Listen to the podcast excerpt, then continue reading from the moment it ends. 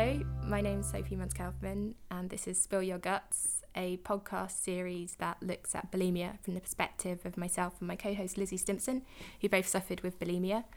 Last episode was called How Does Bulimia End? And we had as a guest Tom Fairbrother, and together we all talked about how you progress through bulimia towards uh, more healthful existence. This, our second episode, is called Help, and it's a resource for people that suffer and families and their loved ones and trying to figure out what it is that people can do to help people that can seem so closed off in their own pain.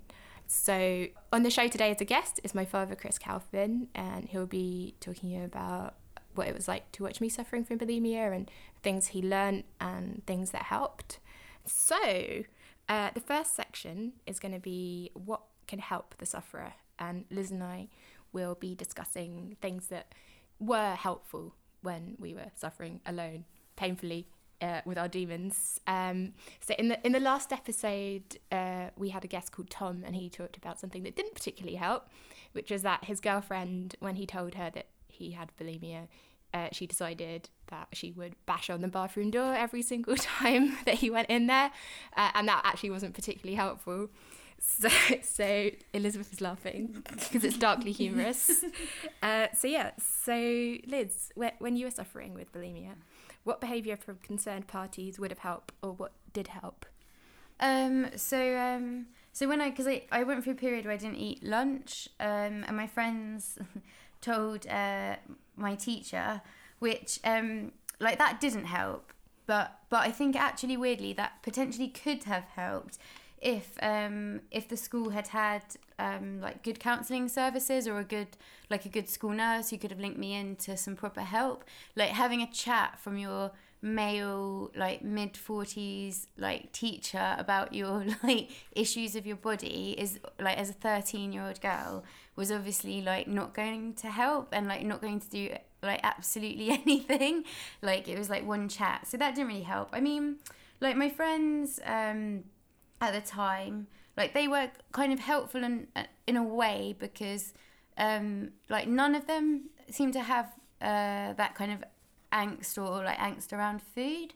And so i think they were they they slightly monitored me which was stressful. But then at the same time maybe it gave me a good but like a good balance point against what was normal. Um i think my mom was pretty good. Um like it, it's worth saying again that like my bulimia was never like very extreme and i'm not even sure if it ever fitted into that medical like three to four times a week but like which kind of goes to show why medical terms aren't always that useful because it was it still spanned 10 years but my mom was i think so my mom was most concerned with like my thought processes and how I viewed myself and w- like my kind of relationship with maybe food and my body. So she was quite good um, uh, around like just being concerned about that. And she did link me into um, some counselling services, uh, although the counsellor uh, wasn't very good.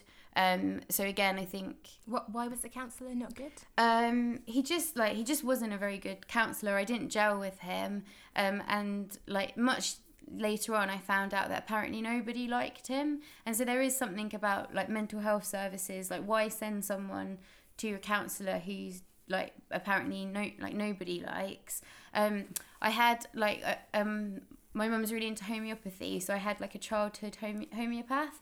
And homeopathy, like a big part of it, is just really talking about your feelings. So she was amazing, and I just really connected with her. So I had quite a few sessions with her, and that that was really helpful. Um, yeah, so those are the things that I kind of found.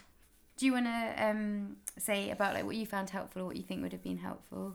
Uh, I'm glad you asked, Liz, because I, I sure would like to. um, yeah, I, I actually uh, I quite disillusioned probably by a lot of the mental health services, like the formal mental health services that I entered into.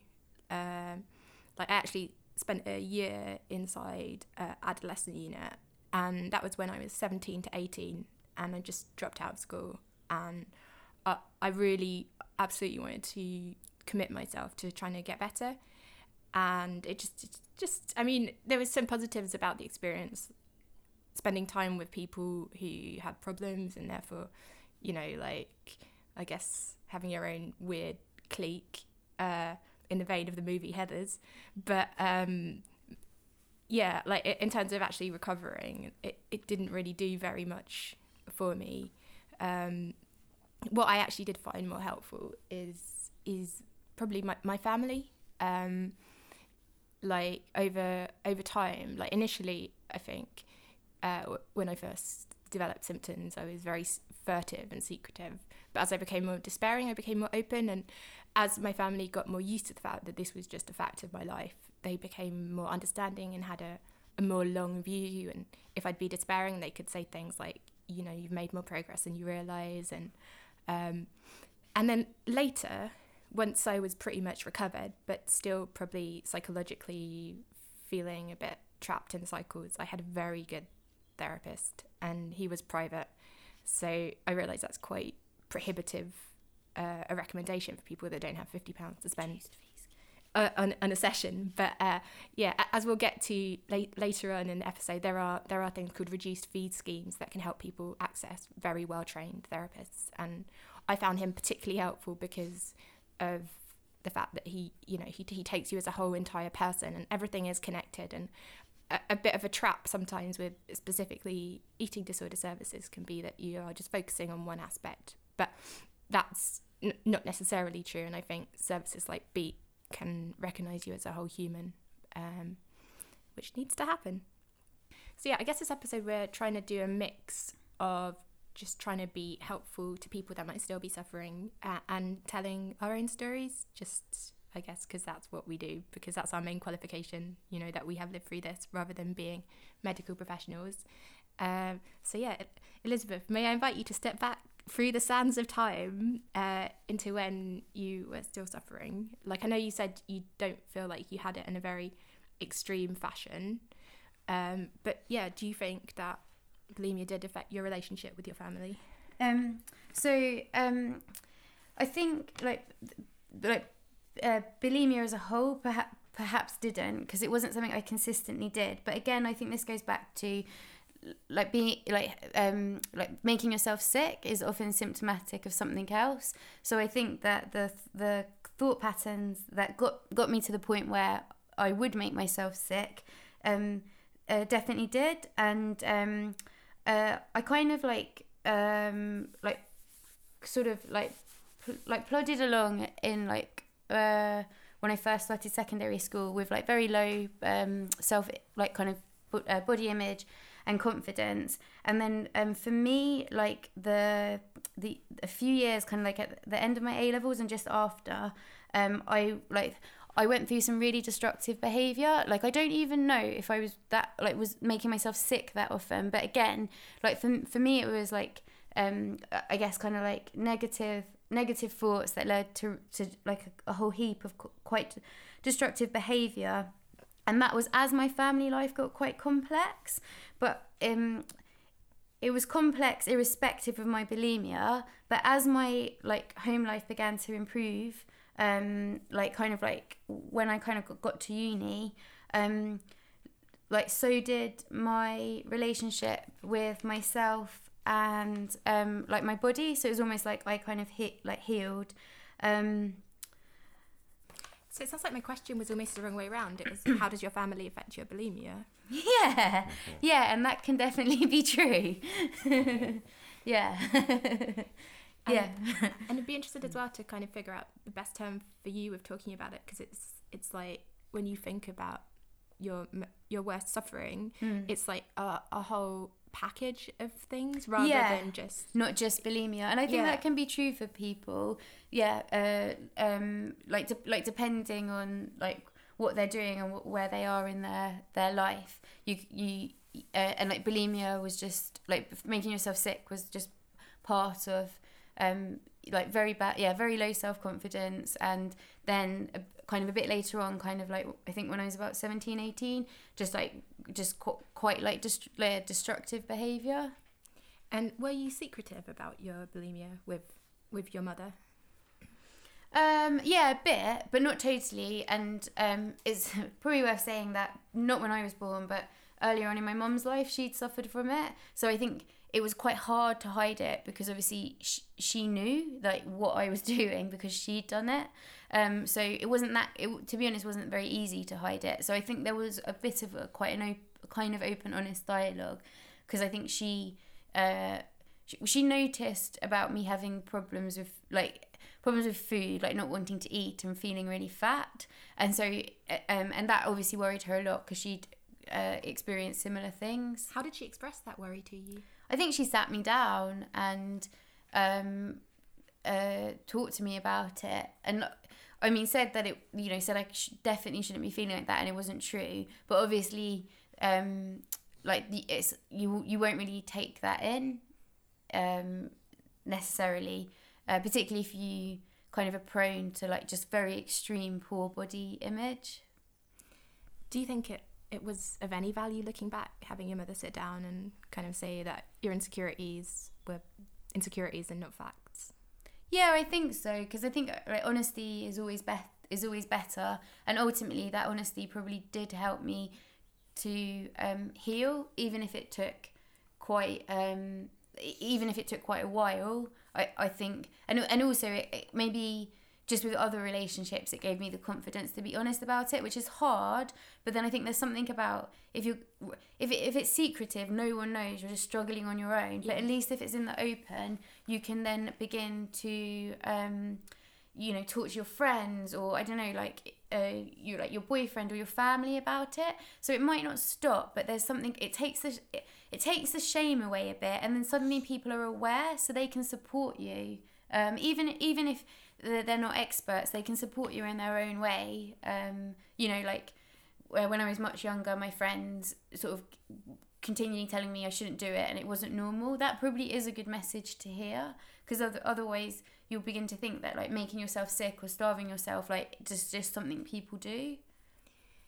I totally agree about how being open can help you feel less ashamed. Um, and I think that stuff can work on you on the back burner, so you might not necessarily feel any better in the moment. But if you're open with people, like gradually over time, that's that's yeah, that's helping you accept accept yourself and accept that um, yeah, that this is just this is something that you have because I think you can be quite divided, or I definitely was very divided, like um, I couldn't hide it from my family, but I definitely was suffering.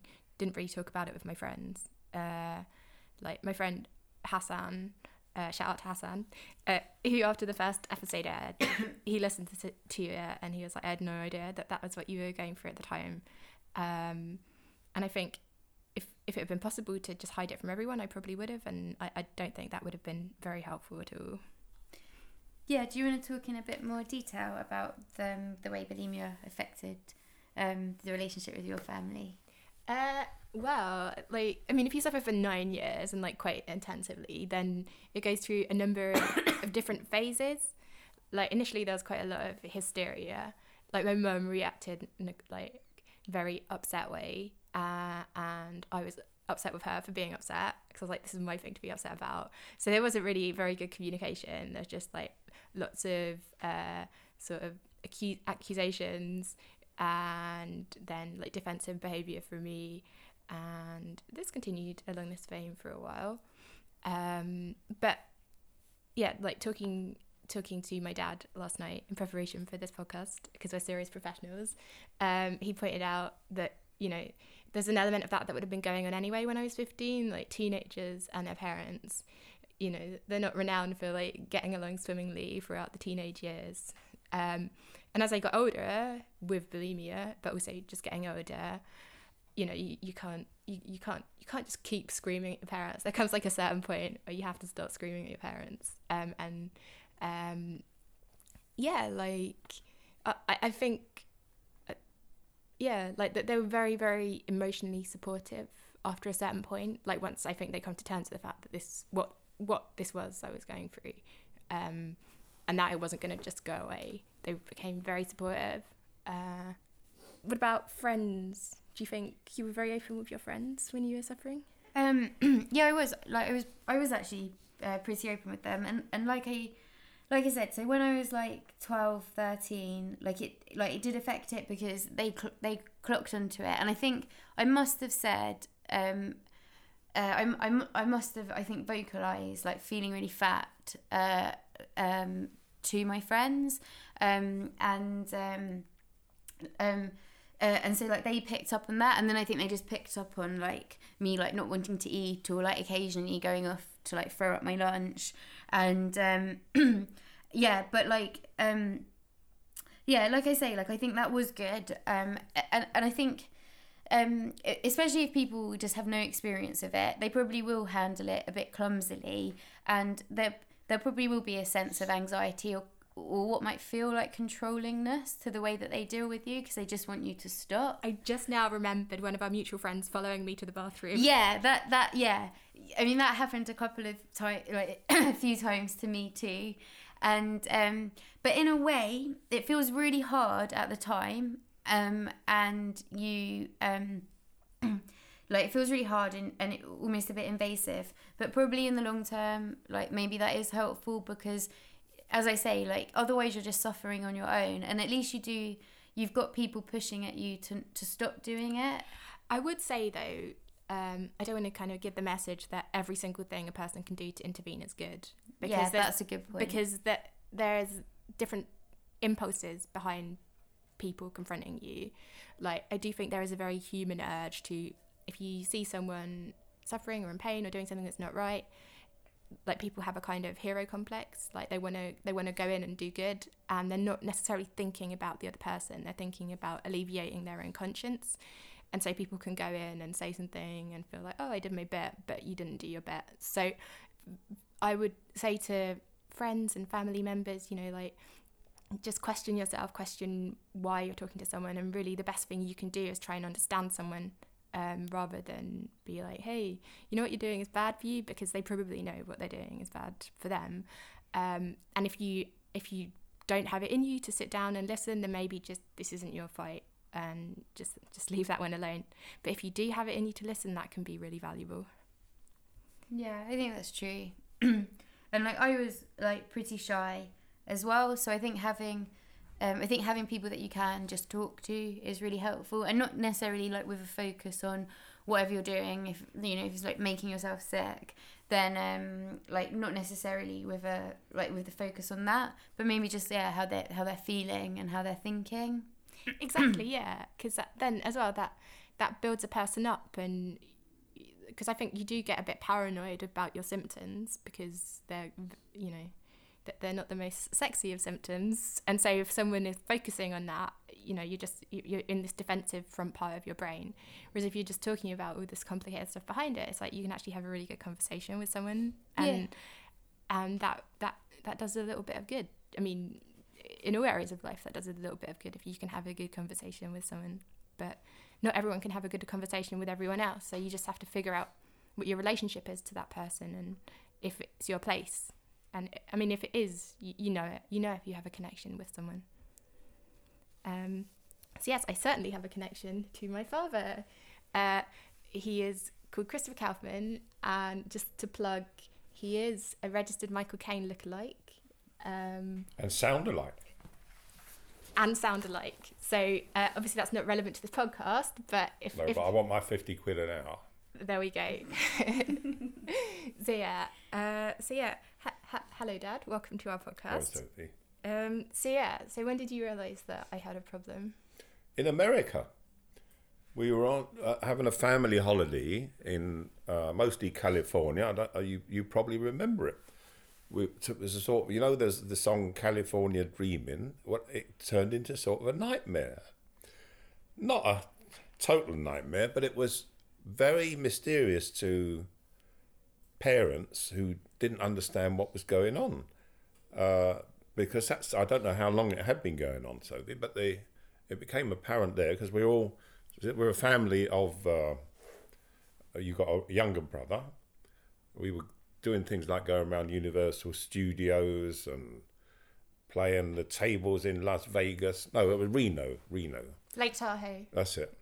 Uh, and I was fifteen. Yeah, uh, and going up and down the coast in California, and you became quite surly, withdrawn, acted uh, a little peculiarly in terms of eating, and then uh, you disappeared on the boardwalk in uh, San Francisco on the dock of the bay as we were could even hear Otis Redding in the background. And you dis- do you remember disappearing? I remember being found by a police officer and him letting me take a picture with his hat. That's right, that's right. But this was unusual behaviour, just uh, disappearing. But uh, I think your mum tweaked a bit quicker than I did. There was, there was something that was going on with food because uh, you were either not eating it or it was disappearing, or uh, and this was a mystery to us, or particularly me, because I definitely never come across this condition that we're speaking about here. And um, I suppose that's the first time that uh, we come upon it anyway, uh, and, wasn't something that we could do anything about. Certainly not in the states, but uh, it still then displayed itself uh, when we were back home as well. And uh, so that was your intellectual response, like not really knowing what it was. What Hmm. was your gut reaction as you began to know what it was? Well, that we must do something about it, but what do you do? It's a complete mystery to anybody who hasn't come upon it before. If you've got yellow belly or uh, rising of the lights or measles or mumps, you get Did you just make up the first two illnesses? Like, that comes from uh, Sam uh, Pepys's um, what, Diary of the Plague Years. okay. Uh, the people had the purples in those days, which was, I think, diphtheria. But they called them different things. So yellow belly was probably uh, something wrong with your liver. Anyhow, if you had any of these things, you go to the doctor and they give you a pill or a potion, and uh, you get you get better. Uh, but this was obviously it was a condition that wasn't medical. It was, it was- or it may have had uh, medical consequences, but it, uh, there was it was mental, or there was something to do with your noddle going on. That was uh, and all I knew was what I read in the papers. It was sort of middle class uh, indulgence. It wasn't something that uh, we'd come upon. Uh, and later, I learnt how prevalent it was amongst my children and my colleagues. I'm a trade union official. I'm used to negotiating, and um, uh, uh, you, you don't paint people into a corner, for example. You leave leave them a way out. You've you you deal with things in a cerebral way. But here was a problem I'd never come upon before. Uh, so me and your mum then had to try and find a way of handling it. Um, and uh, what was the lowest point? Well, I think it was when, I mean, amongst all the anguish and the you mentioned the uh, screaming matches, probably that probably overdoes it. It did happen from time to time, but and your mum was uh, less of a negotiator than me, so she was more. That's that's such a diplomatic negotiator's way of putting it. she was quite a fiery character. So she would confront you. And that has to be done from time to time. So occasionally I would think, well, I'm a bit of a weed not confronting you. But I was more used to what you got. I deal with bosses of employers and ministers, and uh, I've got to deal with lots of uh, our own union members. So I'm, I'm used to dealing with people. I don't, I try and let them speak and try and find out what's going on. But even, but you weren't speaking either. So uh, you can have these two different approaches. One is kind of confronting you and said, getting you to speak up about, about what's the problem, uh, and the other is uh, being more laid back and letting you just speak yourself without being pushed. But uh, neither way was producing any results. Did you it, it did it sorry did it affect your relationship with mum that neither of you knew what to do and you had different approaches? Well, only a bit. I mean, we still had the same temperaments anyway. So, uh, whereas she would be the come in heavier, yeah, it did. It did. Uh, I mean, we would have our disagreements about that, but hopefully, we didn't show you that too much uh, because we tried to keep a common front. Um, but yeah, no, I could see there were times when we were we were we shouldn't press too hard. Uh, and, and it would be best to let you speak at your own pace or when you wanted to. But that's in the context where there was such a lot of uh, up, upsetting things going on. I mean, we had to put uh, those doors across the kitchen so we could lock them uh, so you couldn't get at the fridge. But, I mean, no doubt that had, that slowed you down. I don't suppose it would have stopped you, but at least it kind of it may have slowed you down for all I know. But so so we took some physical actions as well, but more we were trying to find people who could help, and this is where we find the uh, imperfections in the medical system. Doctors are not trained; they're clearly not trained to see symptoms, spot symptoms, or ask the right questions. And then you think, well, and this is where you were very um, positive. So in in all in all your travails, if that's a word we can use, you still went ahead and found somebody who could help, despite the the doctors who weren't helping. You found some uh, trick cyclist, was it, or uh, somebody who, who who you could speak to on a, about mental issues and uh, eating disorders in a way that the, the medical people never picked up at all. So if we went to the medical people, they weren't helping us, and it took us a long time to find out, you know, what other parents were doing. You mentioned Beat, for example; they were a good crowd. Oh, did, so you used Beats resources? Yeah, yeah. What- no, which no, ones? No, we went to a um, a kind of all day seminar with them, and met other parents in the same position, met other kids, in it, and and met recovered uh, kids in the same position. If there were the coordination between the medical people and the mental people, and there was the resource for people to go, parents to go to, say, what the hell's going on here? Uh, because it is very disturbing. On the other hand, as I pointed out, and as you rightly say last night, that uh, teenage teenagers are both uh, persuasions, male and female, And trans. uh, yeah, and and any persuasions are going to be a bit um, erratic. So, how much is just normal behaviour, and how much is what's um, is being is coming out is coming from a different cause?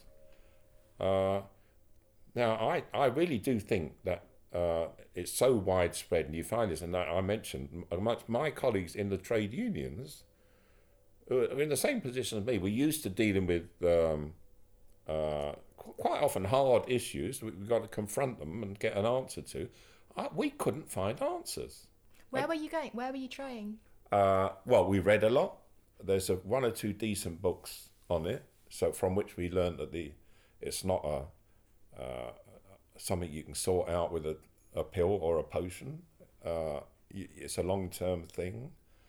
Um, you've got to be supportive. I'm pleased that you recognise that. I mean, we've been trying to be supportive, but you can't always say that, and it becomes very difficult when you might disappear. I don't know if you remember disappearing. When did I disappear? Uh, not just in San Francisco, but you might just take off because you were pissed off with us confronting you. What, just leave the house? Yeah. Yeah. Uh, and you might have a skinful. I don't know if it was over that, but uh, you- have been known to have a skinful. Certainly. Uh, and then we'd have to retrieve you from Cockfosters or wherever it was. Oh, you're really painting a great picture of me running off to cockfosters. really drunk. from the from the gutters of Cockfosters. but I mean, I mean, look, let- Don't develop an eating disorder, you'll end up in cockfosters. yeah. But I mean, let's let's not just blame this uh, condition because we had to do the same with your brother. Yeah. Uh, I, I, I mean, you mentioned the family. It turned out um, it wasn't so dramatic, but it had did have an effect on your brother as well. All this, the young your younger brother, and he started acting a bit peculiar as well. But I, I don't think he ever really got into it in a big way. The eating disorder. I mean, he was definitely like the time when I started developing it. There was a very small window of time in which my brother really idealized me. That that time's long since gone. but um, It's the reverse now, I presume. no, no, absolutely not. I mean, I, Yeah. wait, I like my brother. He's fine. Um, anyway, but yeah, he really like when I was really suffering. I remember he he he was like, I mean, he was almost following me around, Mm. um, and uh, that you know to the extent that when I when I went into my adolescent unit, he wanted to come in with me, and it's like, no, babe, that's not how it works. but yeah, I mean, I, Yeah. definitely. I, I don't think I was like, you know, the, the, Yeah. the best influence at that time. Yeah, yeah. But I, I, ultimately, um, it was you pulling yourself up by your bo- bootstraps because because we didn't know where to go, and you were the first one who found somebody to talk to. And after that, we came and joined in the discussion. I don't know if that got us too far, but at least it kind of kicked things off. Uh, and then at that point, you would have been so disorganized uh, and low in self esteem and confidence and so on that you could never have conceived, we could never have conceived you being together enough to get to university. Uh, and so somehow you pulled yourself into the position where you did get to the university. And I did think then that that, that was the, probably the way out. If you had enough friends and people that you were living with uh, who weren't your parents, that, that you would have you would be engaged in things. It would be sort of distraction from all the uh, mental goings on that were um, provoking this this uh, approach that you were taking. But there's no doubt it is a it is such a widespread issue that, that there if this was something like diphtheria or uh, uh, and it's something that was a, a- a problem, a wider problem for society, then they would be throwing huge resources into it. I'm sure the whole thing is underfunded. The people don't know where to go, neither the people who are affected or the parents, and something must be done about it. And if it's not done by governments and agencies, then the people who have been affected by it have to themselves get together and put pressure on. I'm sure people like Beat do, but people like us should be going after the government saying something. This is not an issue you can brush under the carpet. I do think what is helpful and something that can keep you going even when you you know you feel awful about yourself and you feel awful about your life is this drive to be understood and that's why it's so disappointing when you go to a professional and they don't seem to understand you but if you do just keep looking for someone who will understand um, that's that's a healthy urge and then when you get some kind of understanding like it sounds like when you went to that beat carers day Yeah, and you you know you see people that, that do understand it. It's, Yeah. it's it's it's you know that's what makes it all worthwhile. Yeah. Well, not all worthwhile as if like this has been like a kind of a hero's quest, but like y- yeah, you get some kind of solace. yeah. yeah. But also, I noticed in I don't know if we can refer back to Tom's interview. This is just to, to frame. This is Tom Fairbrother. Uh, he was on our first podcast, and he was a marathon runner who wrote his story for the Guardian, and now he runs marathons and raises money through that for Beat. Well, he said what uh, really made a difference for him was going to the dentist, and the dentist saying that his teeth were rotten. I mean, some paraphrasing. He went on a bit longer than that, but somebody else confronted him who wasn't the family, who was in a position to bring him up with a jolt that this was having a physical effect as well as sort of a mental effect, and he had to think about well, what was he going to do about it because his teeth had become uh, diminished.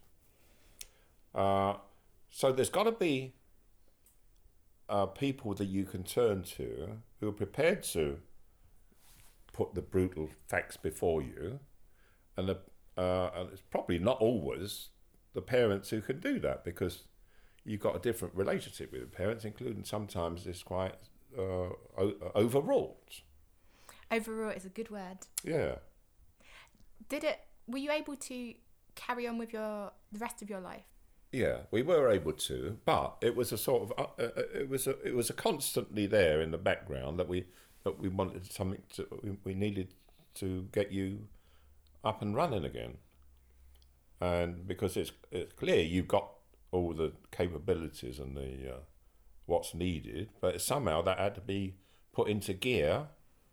Uh, and it did prove to be the case that in that when you went to university, uh, that probably began to uh, produce other influences that took you away from this obsession with the eating disorder.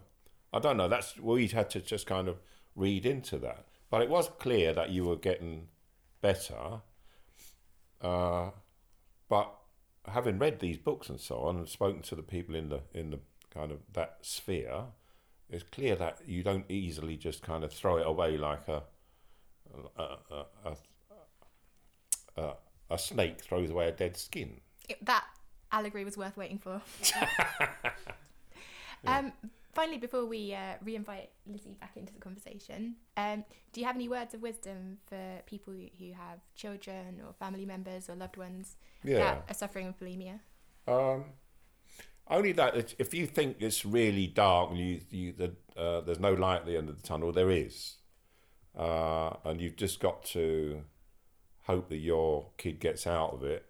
Uh, but the the best way to do that is to support them as well as you can, and talk to people who have had the same experience one way or another. Do you think you know your your as you say your, you know your temperament and your vocation and have taught you to kind of take a step back and Yeah. to f- consider how best to proceed. And my mum was a bit more hot- hot-headed. Yeah. um, yeah. yeah, Well, that's what attracted me to her. I mean that's a different that's a different story. um, but yeah, like you know, how how would you advise people who they're kind of a bit more in the grip of their emotions and Yeah. a bit more like I'm a bit more like that Yeah, as well. yeah. Well, imagine you're a boxer and you're trading blows with the uh, opponent, and you're standing there, and if you stand there, you're going to get hit on the chin. But if you somebody throws a blow at you, you ride it. You ride the punch. You go backwards as the punch is coming to you. If you can accommodate those blows, then you're better in a better position to deal with it. I don't know if it's coming over this uh, allegory. I'm here for it. I'm here for Yeah. it. All right, but it, you're in a better position to deal all round because you haven't raised the temperature. You haven't been exchanging blows. You've just been kind of shadow boxing. And if you can take the heat out of it, uh, it's very much easier said than done because it does become hugely um, combustible. Because it's it's not a surprise, is it, that those the the elements in a, uh, how a family works are not normally this this extra element is not normally thrown into it. Uh, but you've got to somehow ride with the punch anyway. And so that takes some kind of self control, and everyone, whether they're a carer or, or not, has their own emotions and their own emotional responses. Yeah, yeah. Like that. You've So- got to think of them. You've got to think of the carers as well. Yeah. But yeah, so what do you do? What is a way for people to handle frustration? with- Because I, I think, um, you know, like it, you, like what you're saying and what I found helpful is yeah, like you kind of dealing with your own issues kind of separately and not like throwing them like bad arguments are when people are not listening to each other and not trying to help each other because Yeah. they're just they've got their own grievances and their own sorrows Yeah. and it's it's blinding them both. yeah, Uh, and obviously, in a situation with uh, eating disorders, I'm sure you both had many grievances that you could have thrown at me, and they would have been legitimate and Yeah. truthful. So I guess you must have had another way to deal with your anguish, and you know, how, how would you advise people to deal with the unhelpful emotions that arise from watching someone? Well, I think one thing is uh, writing things down. It's better to kind of respond uh, on a bit of paper that you don't actually use. It's just you writing down your own reactions to things rather than throw it back at the person who has a condition. And I think that's still not generally accepted by the wider public that this is a this is a condition, just like any disease uh, you wouldn't shout at somebody who was um, had bipolar was bipolar or something, or you, you know, people probably do, but you Not someone with yellow belly, though. no yellow belly. Well, that's different. You in fact you would punch them in the belly, but you you wouldn't normally with any kind of condition. It doesn't help normally just to kind of kick at them. You've got to find a way to first of all try and take the heat out of it, and, and second of all, to engage. That's also, I think, I think I remember you, Sophie. You wrote things down, and you sometimes withdrew rather than uh, con- continue the confrontation. I think that that that's probably if you can find a way of doing that, kind of backing out of the confrontation. On the other hand, there is a time when your mum was absolutely right to confront you. You couldn't you we couldn't say no. It's all right to just uh, empty the larder and throw up. That's not all right. You, and you had to know that we didn't think that was all right, and she, and and that's also part of letting her frustrations go at, uh, at not being able to do anything was to have a good bellow at you. but um, uh, we're all in a kind. We're all interacting, aren't we? But none of us is going to get the, the perfect answer. But we uh, give and take is the best uh, is the best approach. So Lizzie, I can you relate to any of this? Because I, I feel like I definitely had like a more uh, sort of derailed my life for a bit, whereas you were always kind of fun- functioning on some level. Yeah, but I was always functioning. I was probably always functioning on some level, but I did have a couple of years when, ironically, actually, I don't think I was throwing off as much, but but I kind of um just um like went like went off the rails a bit and um like wasn't um like like wasn't hanging around with people that were um like good for me um and like went out with a boy that was wasn't good for me either um and um and that, but as I say that directly reflected um, me having quite a difficult like a difficult time at home. So um, it's like interesting to hear about the dynamics, obviously with your family, um, because yeah, I think for me definitely uh, it was like how my family affected my bulimia and my self confidence rather than the other way around. So it's in like it's interesting t- to hear. So I think that there was maybe less of a struggle at home about getting me better and just there were there were struggles at home um and and this was just part of some of that chaos i think. Um so um but so yeah it's it's quite it's quite interesting to hear that. I mean i still have ideas around how people can help but yeah i, I think it is about remembering that the person is um is vulnerable and i think that th- there is a there's a balance i think between being quite soft and gentle with them but making sure that not all the time so not like knocking on the bathroom door continually when they're in the toilet but like but like occasionally yeah you do have to i think confront them to say that's that's that behavior you sh- like you sh- you know isn't normal and you shouldn't do it. And then i think also being quite gen and i, I think you know like and and like highlighting that um and, and but i think also being quite gentle with them and giving them time and space to talk. And i think also like just trying to continually like make them feel good not bad about themselves but good about themselves and highlighting um it, sometimes it's not a good idea to focus on their physical self because that's what they're focusing on but just highlighting when things are going well and when um um and when when they're achieving other areas in their life. And um yeah um and i don't know if it's worth saying for people that are suffering and maybe if part of their suffering is that they don't have a a stable environment is it worth saying some things about what they could potentially Absolutely, and also I'd like to hear about um, the the transition whereby you, because you now do have a much better relationship Yeah. at home, and if you and it seems like as that better relationship developed, that would have helped you So- Definitely. So yeah, I, mean, I think it'd be great for you to tell people where they can go uh, for some stability.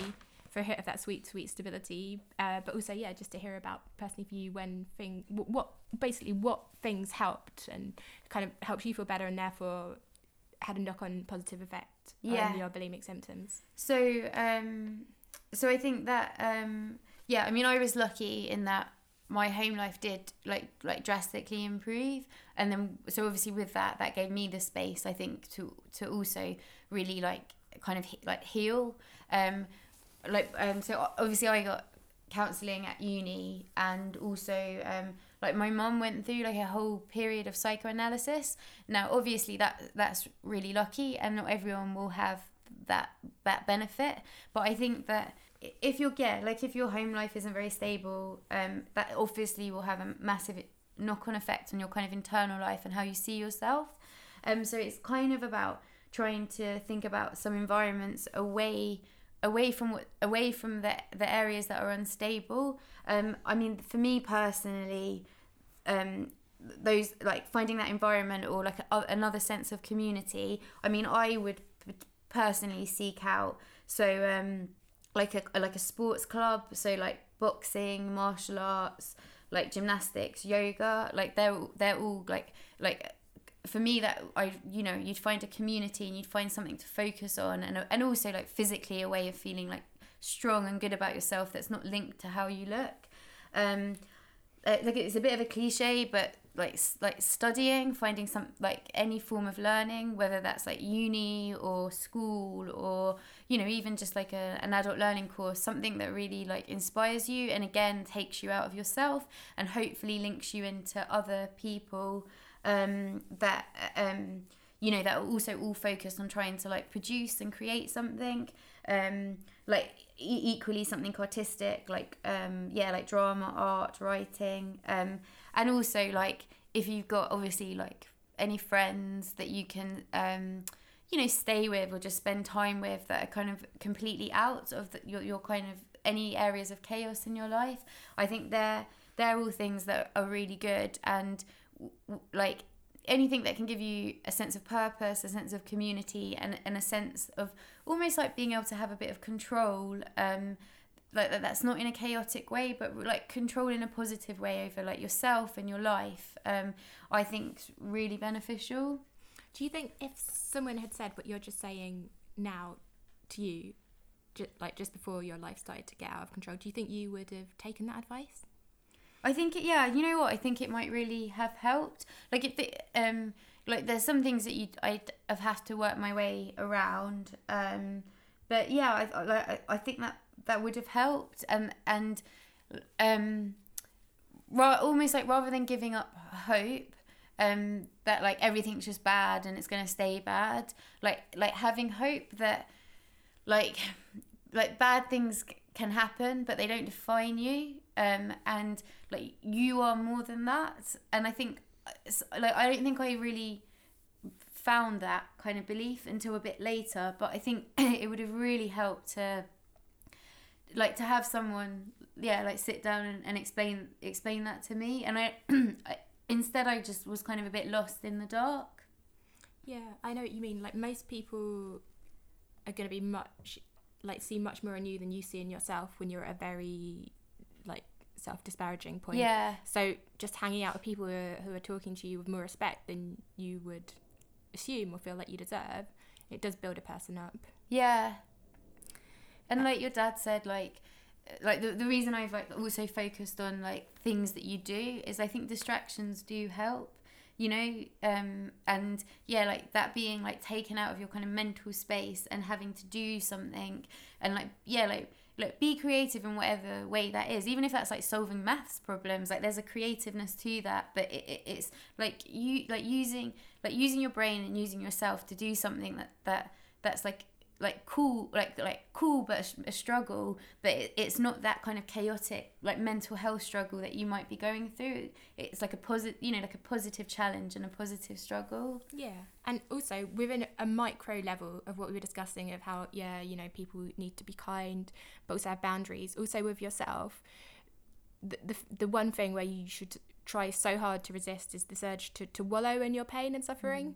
Mm. um because that's actually quite a romanticized idea uh, yeah. within just general culture and um, that's something that is if you can just like because you might be like oh you know i don't want to do any of these things i just want to sit here and think about sadness um, that that yeah that, that that's a tantalizing idea because it doesn't require any any kind of pushing yourself or anything like this but um, that's the thing that i think people really should try and fight within themselves yeah, I totally agree. Um, and and think about as well, yeah, like the, the I guess the friends and the things that you do that might make you spiral a bit. Like we ha- like haven't we touched upon it a little bit, but like it's hard to do sometimes. But yeah, like if you like like like drinking loads can feel great at the time but can push you like uh, push you back a bit um so i think tr- trying to like oh, it's a bit cliche but trying to like stay a bit healthy can um you know also like can also help like trying not to tr- trying to avoid things that might trigger you feeling really bad But just even doing one of those little, like one of those things would be helpful. Like, you know, I think it's easy to feel overwhelmed. Like, I, I definitely had this thing where I was like, in my head all the time, I was making these elaborate plans of how I would transform my life, and they'd be too elaborate and there'd be Yeah. too much in them, and I'd fail, and then I'd feel worse, and I'd get back into the cycle of self destruction. So, just yeah, ha- having quite low key goals for yourself, even if it's just like, I don't know, I don't know why I thought of this, but like maybe because I love butternut squash soup, but maybe just like make some butternut squash soup, or you know, just d- do one. Perhaps I can come in there, Sophie. Oh, please do, Father. Well, I think that the I've noticed quite a few uh, people people affected by it. You would call perfectionists. Uh, you are an example, like, and I think that uh, that's probably something you've got to get out of your head. You you, you can't have everything perfect, and uh, that's part of the mental approach to it. Is if you can come down from that, if you can set your sights lower, then you can find a way forward. And I think thinking back to it as well, probably the most scary part for parents was the self harming part of it all. But you got yourself out of it. So in the end, you know, there's a hackneyed old phrase, "What doesn't kill you makes you stronger." I think it, uh, it must have done, and uh, so we, there is some pride in how you pulled yourself up. Absolutely. And actually, Liz and I had this conversation about how, you know, a lot of problems come from you trying to figure out your individual identity and who you are. And coupled with very negative forces, that can come out in a very negative way. But as you work your way forward, that drive to, to be someone that didn't previously find an outlet, it's, you know, it can be your engine and, and, and your way forward. So the thing underneath it all isn't necessarily awful, but it's just like you just have to figure out your way forward. Yeah, I definitely agree with that. And I also think, yeah, it's completely true. If you have struggled through something that's a bit, um, that's like tough, if you do pull through it, like in a weird way, like the re- the rewards can be quite amazing to someone who's not had that that struggle. I think you can ha- you, you can be more empathetic as a person, more understanding, and like m- maybe more able to give other people their their kind of space to be a complicated human being who feels pain because like that you know we all like we all do um, and everyone does and they, it's just they yeah they express it i guess to different extremes and people would have gone through different things that might get them to the place where they are doing you know they are making themselves sick. And one of the things, one of the resources that I drew on then and now, something that holds all of that stuff we've just been talking about is, is you know, like films and books and all, all, Yeah. form, all forms of art that is fueled by very complicated things to do with being human. And that would take me out of myself just reading or watching a, fi- a film Yeah. that, yeah, was about that exact struggle. And you think, you know, you can you can make something out of it eventually if you if you get to a place where you can build up your life and you can start to make good choices and meet good people then you can you can you can do things with what you've been through Definitely. And there's like, I recently watched and then read like Perks of Being a Wallflower, which is about mental health. And that's like, a, I think, a really brilliant story um, that um, like shows a bit that like arc of if you're battling with mental illness, whatever it is. And, but, but like, because I think it is particularly if you are in the midst of it, like Sophie said, it you don't want to wallow in the pain. And so watching sometimes or reading stories of um, that describe what you're going through but give hope at the end you know can be really useful and really inspiring. And like again give hope in little ways. Like it's not like about this elaborate plan and you're suddenly better. It's about those small steps. And then Absolutely. suddenly you've walked you know like 100 meters down the path and you're you're you didn't even you know you're somewhere you didn't even think you were going to get. And it's also i think very important to distinguish between um like certain myths within within art and then the, the truth of it, which is like um, it, this is a, a, a small anecdote of of someone who was my fr- our friend's boyfriend, and he was like he was like I'm so jealous that you've been in adolescent unit. Oh my god, you can write the best. Oh my god, it's so dark, it's so wonderful. and like just That's go- why you did it. exactly and just going through something doesn't make you equipped to tell a story about it or to communicate it. Just mm. going through it by itself yeah, yeah you know that that will form you but the tools you need to do something with it are, are, are separate you know and and yeah and they're to do with learning and all that practical stuff you're talking about. So you know people should people who have been through personal and isolating experiences should think should be driven by the need to be able to communicate that and learning the tools to communicate that and do justice to it because when you can communicate it it, it feels really good Yeah. um, so yeah so apart from the wonderful world of, of literature and films there are some practical resources that we thought we should we should uh, highlight yeah has anyone got any details 'Cause otherwise i've got i got some details Not practical. I've, I've got a, a a more a wider social comment. oh i'd love to hear this Well, I think that it's you have to ask, uh, go, go a bit deeper and ask why do these things arise in the first place? These uh, conditions, and I think uh, it's to do with people's alienation from they don't feel involved in society in one way or another, uh, and they are they become isolated, don't feel that, that society is organised in a way that involves them, uh, and they off in their own silo have to struggle to find their own way through, and that the pressures on adolescents to conform, combined with that alienation, produce uh, th- this emanation, if you like, that comes out in a in a mental form that then becomes physical. And uh, so you have to ask deeper questions about why it arises in the first place if you're going to try and find ways of dealing with it. What we're talking about is having is dealing with the, having the symptoms having arisen. How do we deal with them? But you've got to look a bit deeper about the causes as well. I totally relate to that. And that, you know, the thing that I always find helpful then and now is just spending time with with people because when you're by yourself, you, you yeah, you you're susceptible to every single crazy thought you have mm. and you're susceptible to I don't know for some reason I always thought of a little old woman who's housebound just watching television just only getting images from the television mm. and forming a perception of the world based on that. And yeah like the ultimate way to to to debunk myths that can come through the media. I mean the media brings things other than myths but it also brings myths. And one way to debunk it is just as you say not to be apart from things and to try and be try and find a place to belong. Hmm. but yeah so i i wrote down some handy information for people. Um so yeah so the first port of call uh is the yeah is the charity we mentioned earlier beat. And they've got a website which is b-eat.co.uk um they've got two helplines one is open to anyone over 18 and that's 0345 634 1414 um and that that's a line that people can call who suffer. It's also a line that pe- parents teachers and concerned adults can call.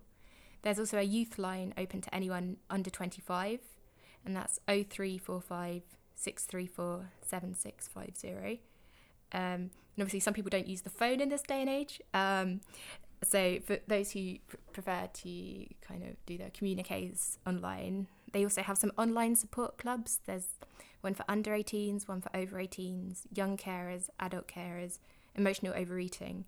And you just go to their website and you set up an account and then they have them planned for certain times and you can talk to people that way. Yeah so that's beat. Uh, there's also so yeah the, my guy who really I, I had a great time with um, in in the in the therapeutic sense um, he he practiced a thing called transactional analysis which I love because I I'm not exactly going to do justice to its description because I'm just working off of memory but it, it looks at the way you interact with people and your relationships and extrapolates from there. So it's quite a like it's quite the opposite of that quite intimidating idea of you go into environment and they'll like talk about your deepest thing. It's like you talk about the the little things in your life and then you gradually start making connections. So yeah, so transactional analysis is very good. Um, so yes, Elizabeth, you you have something there. Um, uh, just to say, um, there's as well as Beat, there's also Mind, and they deal with all range of mental illness. Um, and you can just go onto their website, which is www.mind.org.uk. Um, and if you go onto their website, um, like if you feel like you're really in crisis, you can call them up immediately, or you can take a bit longer, uh, check through their resources and get, and give them a call. Um, but they're also another fantastic charity that like their focus isn't eating disorders, but they've got so many great resources. Um, and they're also worth they're it's really worth speaking to Mind or Beat because um, uh, particularly Mind they sometimes have like uh, like uh, local branches um, and they'll um, I don't know if Beat does that but again both charities will probably if you were looking to uh, wanting to do some counselling but uh, you know but wanted to do it locally or didn't have much money or wanted a support group they'd probably be able to give you a bit of a uh, be able to signpost you a little bit around like what was yeah they've available. got just on their websites you put there's they've got a facility at least beat do where you put in your postcode and they'll tell you what counsellors are available in the area um, this is a bit more specific but uh, my therapist that really helped me he recommended because he was he was quite expensive. He was he was well first of all it's 45 then it was 47 pound 50 and now it's 50 but that's not bad over two years. Um, but yeah he like when i was saying about you know who, who what about if people don't have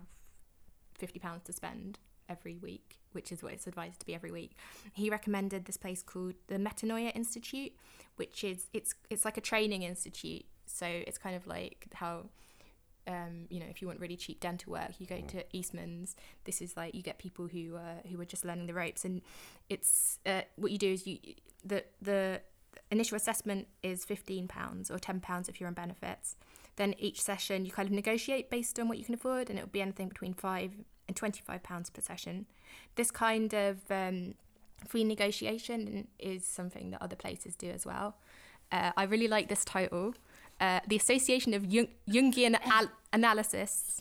I like that because when I went on my therapist's website, he had a Jung quote, which is badass. And it's everyone carries a shadow, and the less it is embodied in an individual's conscious life, the blacker and denser it is. Um, so yeah, so the Association of Jungian Analysts, um, you can you can negotiate a, f- a reduced fee with them, and you can call them on 0207 794 8711. Uh, and there's also the British Psycho Psychoanalytic Association. But yeah, you can also negotiate uh, sessions between two and twenty five pounds, uh, subsequent to an initial one off fee of sixty pounds for an assessment. And so for the British Psychoanalytic Association, uh, you can call Sally Rose. She's given her name on 07512 242 900. But to say about that, that's quite an intensive option. That's uh, a minimum of four t- sessions per week for two years. But my friend, my friend said um, that actually, although that's what they say, that can be negotiated. Like to, you'd still have to ha- make the weekly commitment, but you wouldn't necessarily have to do the full four sessions. So it's just worth giving them a call if you if you were looking for some quite regular help. It would still be worth giving them a call. And yeah, two to twenty five pounds a session. So that would be pretty reasonable. Two pounds if you're able to get that. Yeah. Um, so yeah, so we'll put all this information as well, like the details of the websites, in uh, in the written information box. Um, has anyone else got any hot hot tips? Only that sitting here, I've suddenly discovered this hat I'd lost for years. So if you if you stand back a bit, if you find a way of standing back, see things from a different angle, you never know. You might find a way of dealing with things. That's actually a very good point. Yeah. There you go. Okay, so uh, on that note, uh, I'm just going to wrap up. So thank you very much, Dad. I really appreciate hearing your perspective. So thanking two people I haven't mentioned yet, but who are essential in making the production a Technical Wheels turn, Eleanor McDowell and Michael Leader. Uh, thank you very much. And thank you, Lizzie, for generously Thank sharing you. your experiences. okay, and thank you very much, anyone who happens to be listening. Uh, goodbye.